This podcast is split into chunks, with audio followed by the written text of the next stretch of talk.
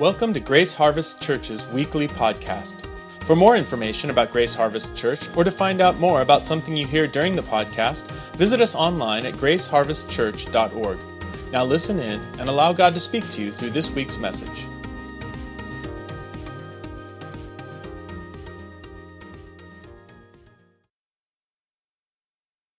You know, last week I shared a quote from D.L. Moody, who was a great preacher from the 1900s, who said this. He said, God never made a promise that was too good to be true. Amen. How many of you like that? God never made a promise that was too good to be true. And what we've been learning about is the fact that God is a promise maker and He's a promise keeper.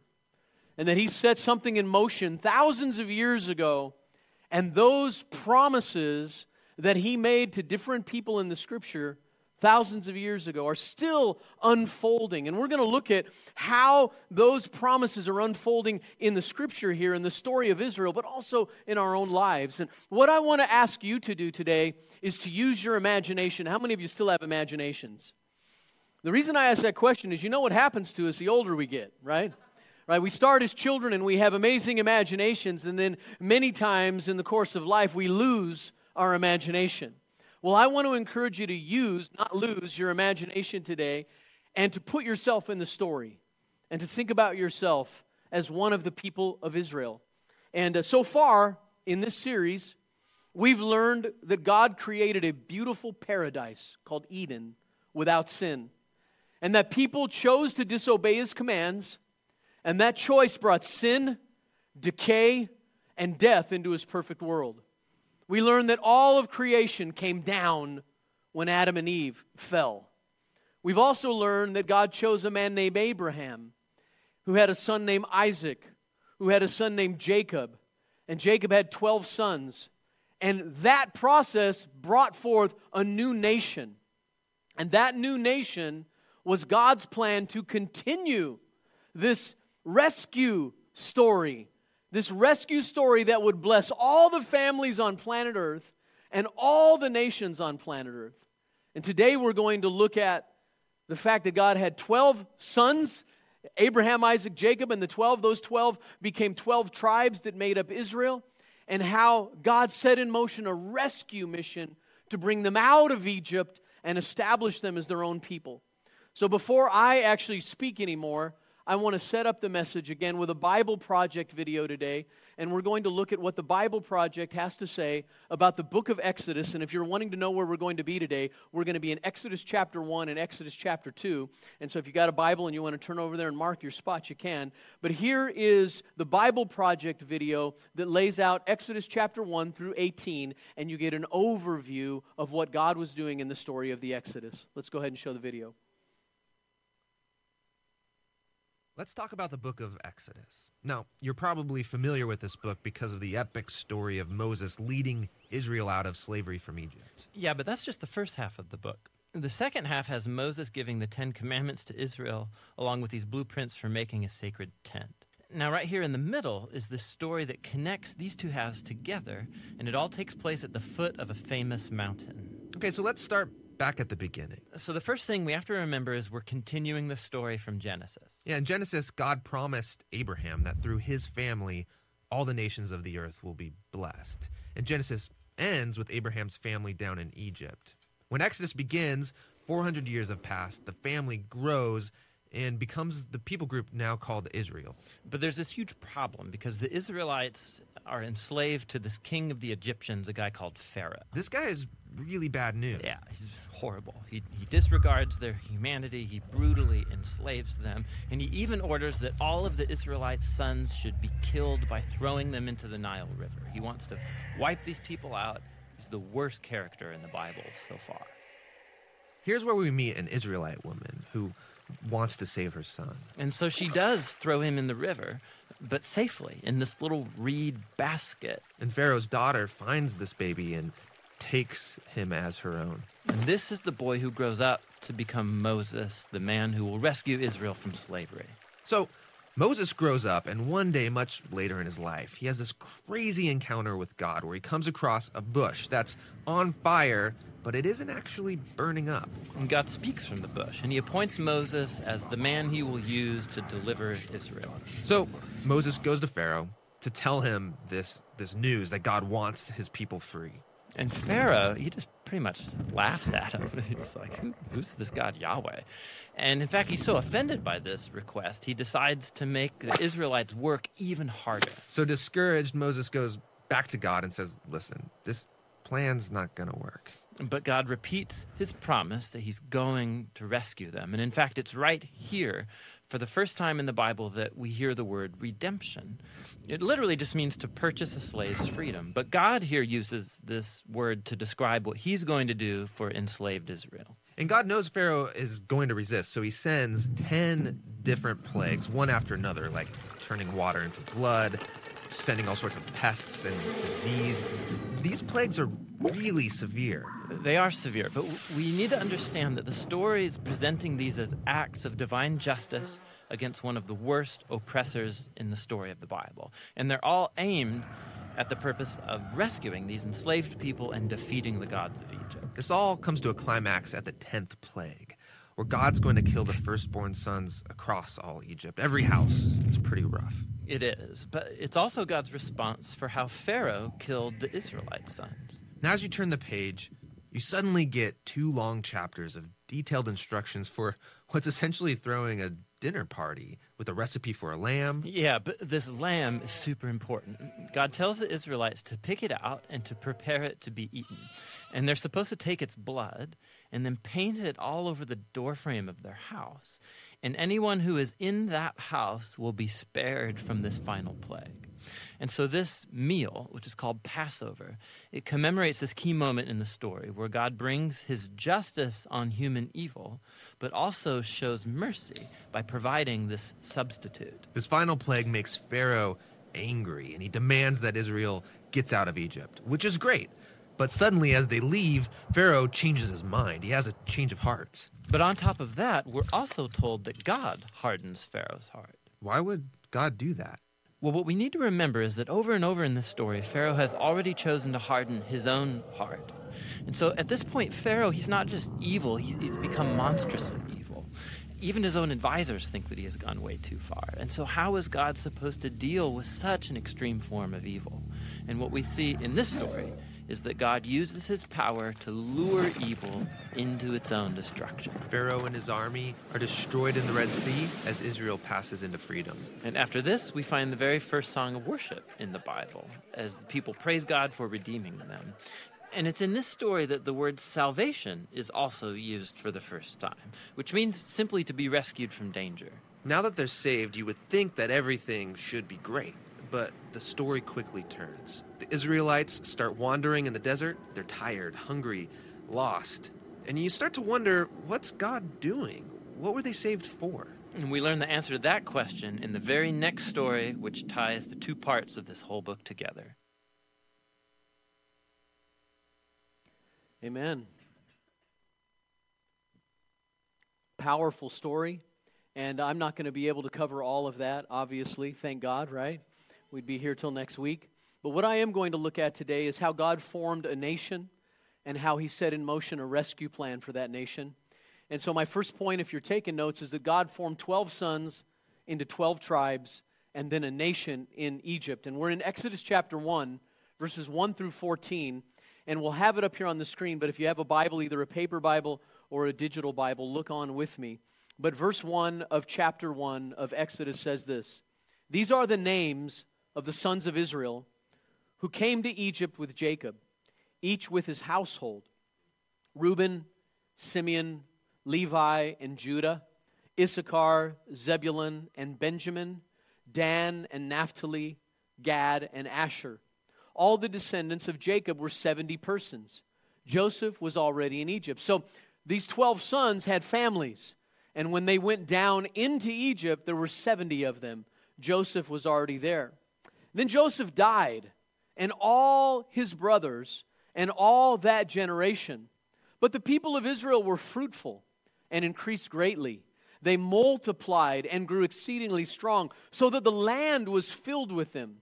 Now there arose a new king over Egypt who did not know Joseph. At some point, I don't know if it was immediately or within a few generations, but at some point a new king was born, and no longer did he give Joseph and his descendants favor. He forgot who they were and actually began to look upon them um, very negatively, look upon them as a threat.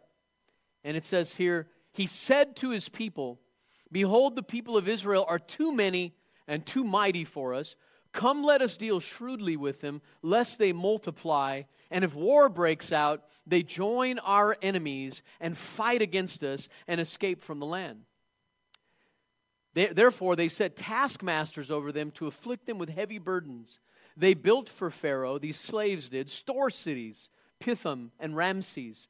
But the more they were oppressed, the more they multiplied, and the more they spread abroad and the Egyptians were in dread of the people of Israel. So they ruthlessly made the people of Israel work as slaves and made their lives bitter with hard service in mortar, in brick, and in all kinds of work in the field. In all their work, they ruthlessly made them work as slaves. So we see here in this text, Jacob had 12 sons. They became those 12, son, those 12 tribes of Israel. They were Reuben, Simeon, Levi, Judah, Dan, Naphtali, Gad, Asher, Issachar, Zebulun, Joseph, and Benjamin. And that these 12 sons and their families went down to Egypt to survive a famine. There was a great famine in the land. And there was a special place in Egypt that Pharaoh had set aside for them called Goshen. And in this land, they could be shepherds and herdsmen. And here they were preserved from the famine that gripped the entire, that entire region of the world at that time. Now, their brother Joseph, whom they had sold into slavery in Egypt, became second in command over all of the Egyptian empire. God gave him a plan to store up grain and rescue the people under the control of Egypt. God used Joseph to rescue his brothers and their families and their father. He then brought them back to Egypt and live and they lived their lives there under God's promise so God could preserve them from death and destruction and build a nation within a nation by that preservation.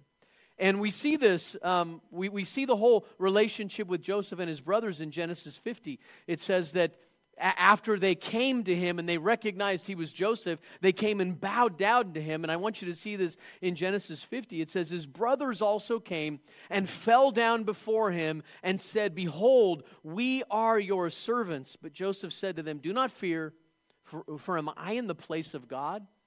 As for you, you meant evil against me, but God meant it for good, to bring it about that many people should be kept alive as they are today. So do not fear. I will provide for you and your little ones. Thus he comforted them and spoke kindly to them. Now I want to stop here for just a moment and I want to focus on something about Joseph's life that is a precursor to what he does with the nation of Israel. See, Joseph was sold into slavery, and Israel ends up becoming a slave in Egypt. Joseph is sold into slavery and then by his own brothers because they're jealous of him. And then later, we find out about Joseph that he's wrongly accused of rape. So then he's put in prison.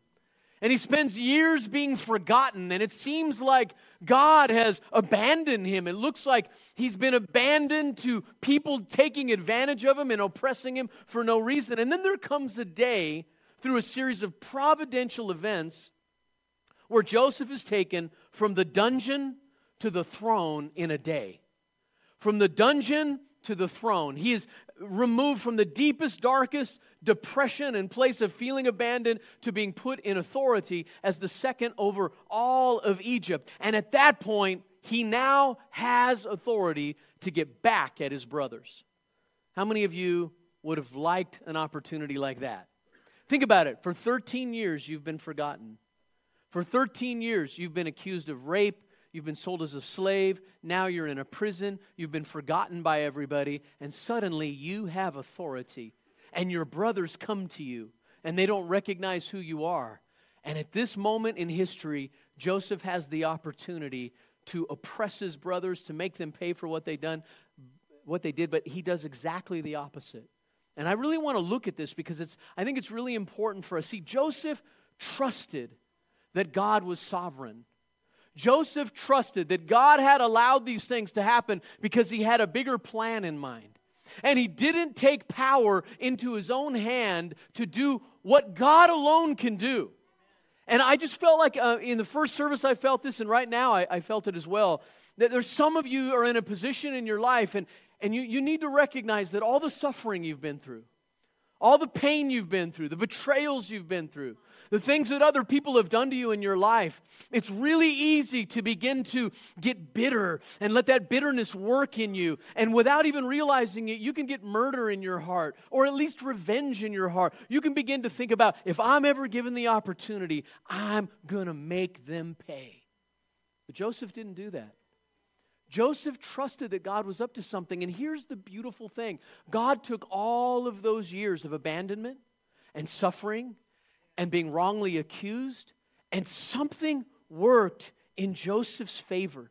Something worked in his heart. And out of that, the scripture says every place he went, whether it was in the house of Potiphar or whether it was in the prison, he was blessed by God and he became the leader. He went through a school of leadership development that was pain and suffering and difficulty. And some of you are in that school right now. And you're wondering, where is God? Why am I forgotten? Why am I going through this? And what I want to encourage you with is there's a backstory. There are things at work behind the scenes that you're not aware of. God is making some arrangements, and He will be sure that not one bit of your struggle and suffering will be wasted. He will take whatever little bit of the moisture of life is left in, in your life, and He'll wring out good out of it and he'll bring good out of it ultimately for your purpose. And that's what he did with Joseph. And think about it because Joseph was there and in that position of authority, he now had the ability to save his entire family and not only save his family, but prepare the way for an entire nation to be formed. Isn't that good news? So these 12 sons, they multiplied into a great nation. 70 family members went to Egypt. And over 400 years, they grew into a nation within a nation that most scholars think were probably somewhere between 2 and 3 million people. So from 70 to 2 to 3 million in, in 400 years. And then Pharaoh made that great nation into a nation of slaves.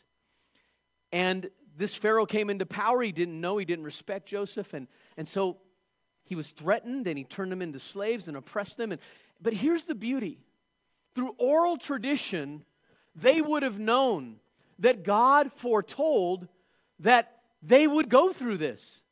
Because we learn in Genesis 15, verses 13 through 14, that God spoke to Abram. And look what he says to Abram. This is 400 years before God says to Abram. Now, the Lord said to Abram, Know for certain that your offspring will be sojourners in a land that is not theirs, and will be servants there.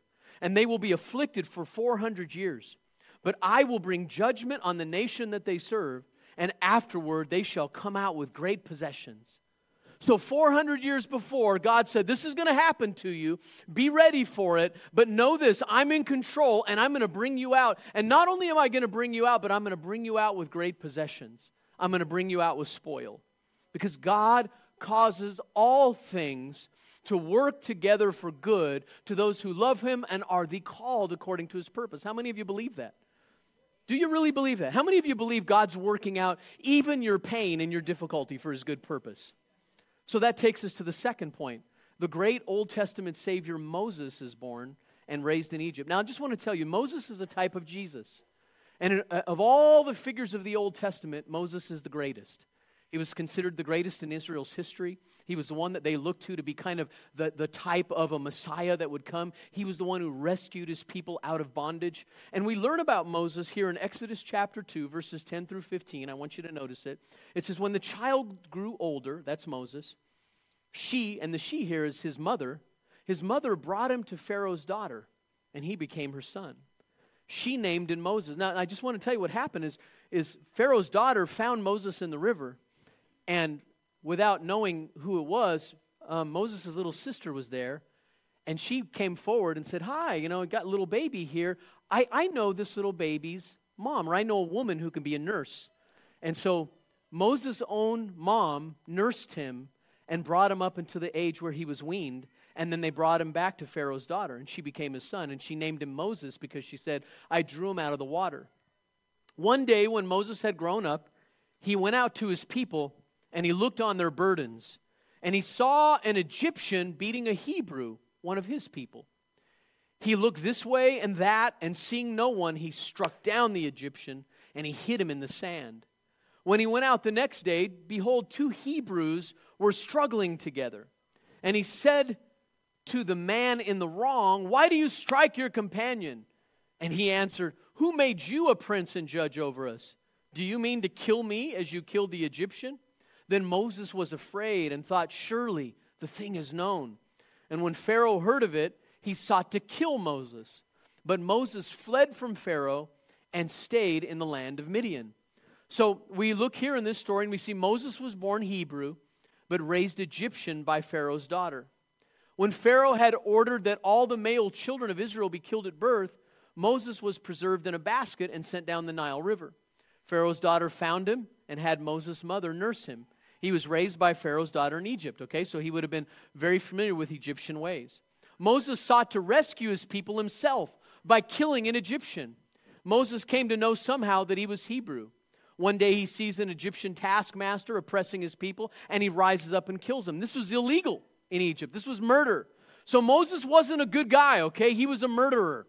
And we need to understand that. A lot of times we look at these stories and we think, you know, Moses and these people in the Bible, they're our heroes. But the truth of the matter is, they're a lot like us. They're a mess.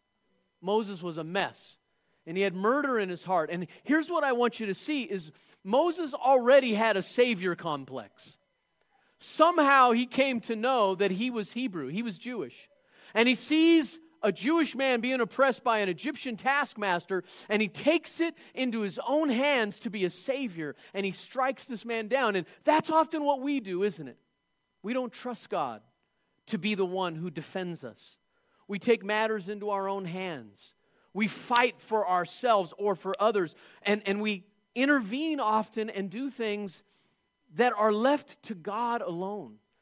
You see, Moses had a, a sense of justice but he didn't respond properly.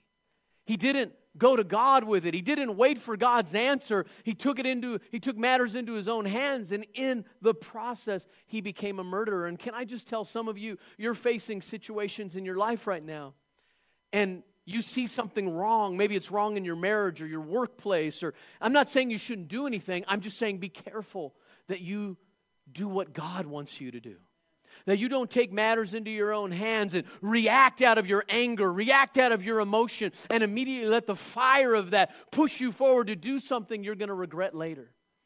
And I'll tell you, Moses paid a heavy duty price.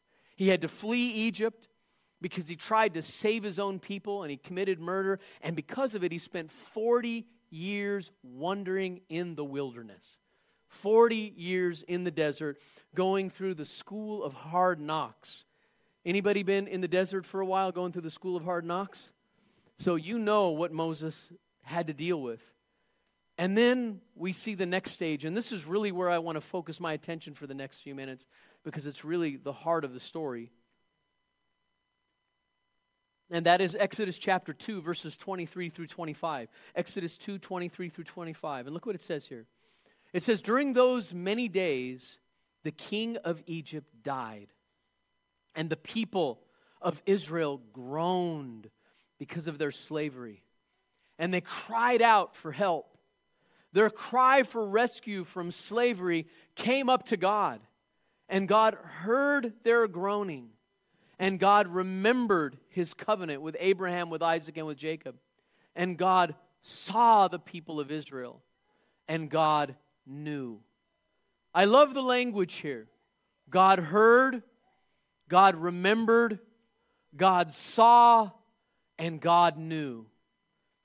God heard, God remembered, God saw, and God knew. And I want to share with you today that God hears you, He hears your heart, He remembers His covenant with you and he sees what you're going through and he knows it, he gets it.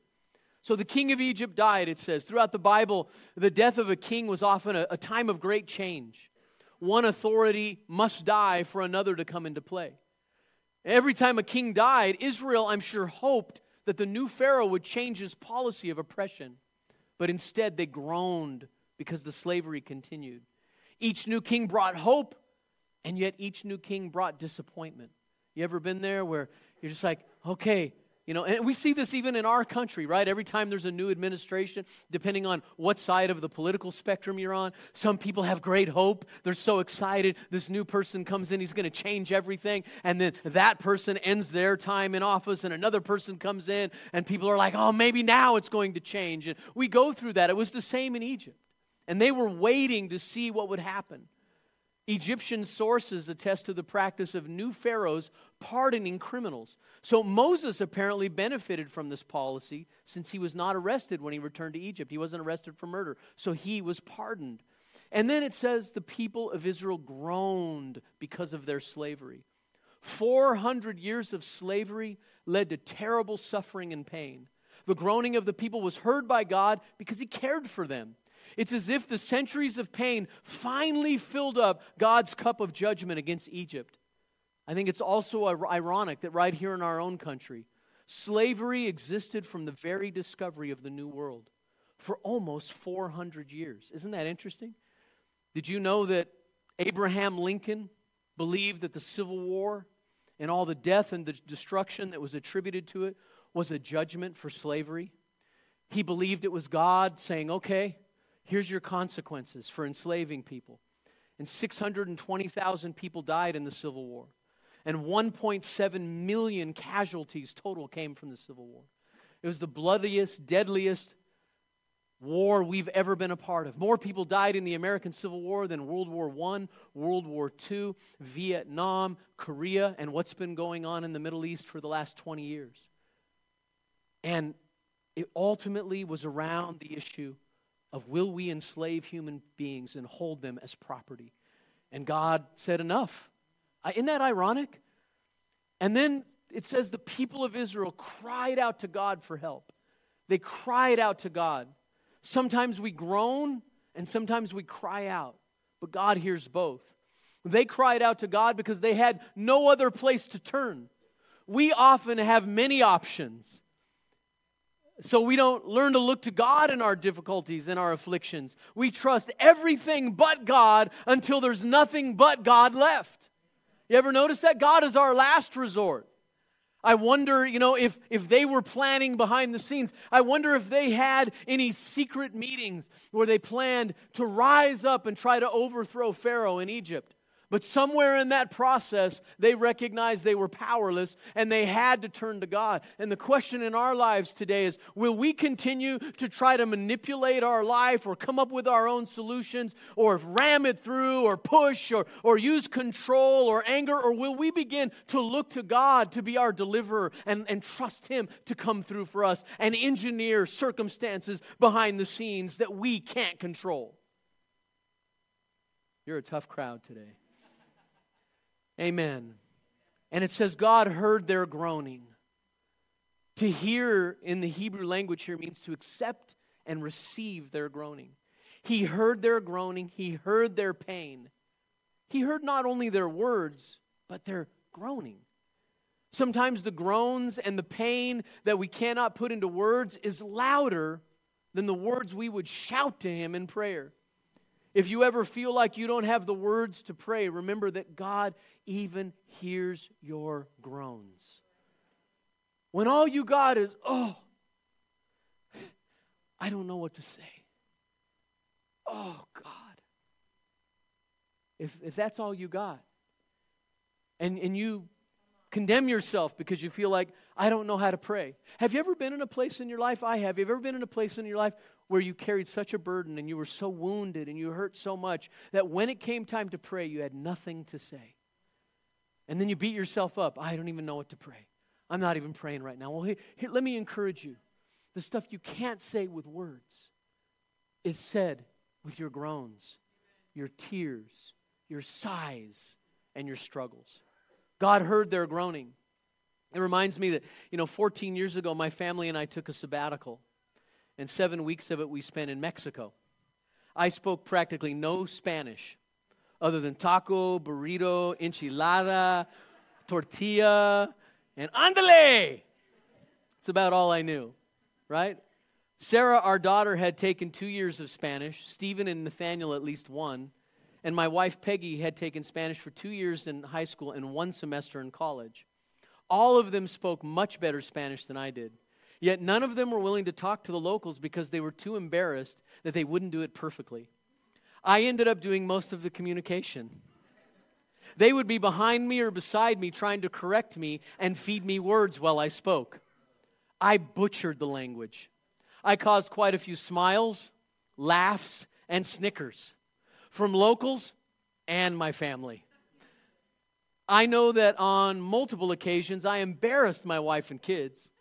However, the people really appreciated my efforts and they tried to help me and understand me.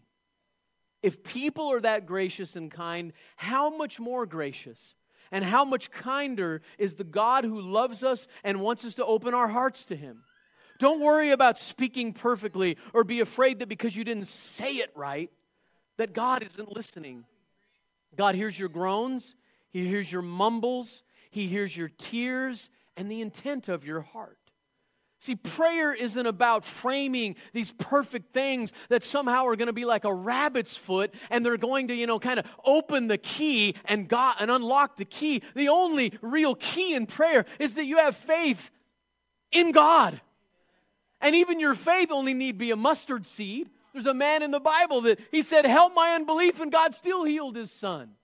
So it's not up to your faith, it's not up to your perfect words, it's not up to you doing it right. And sometimes in life, all you have is a groan, a sigh, or pain, and God hears it perfectly. And then it says, God remembered his covenant with their forefathers. He had made a special agreement with Abraham, Isaac, and Jacob and He's a promise keeper.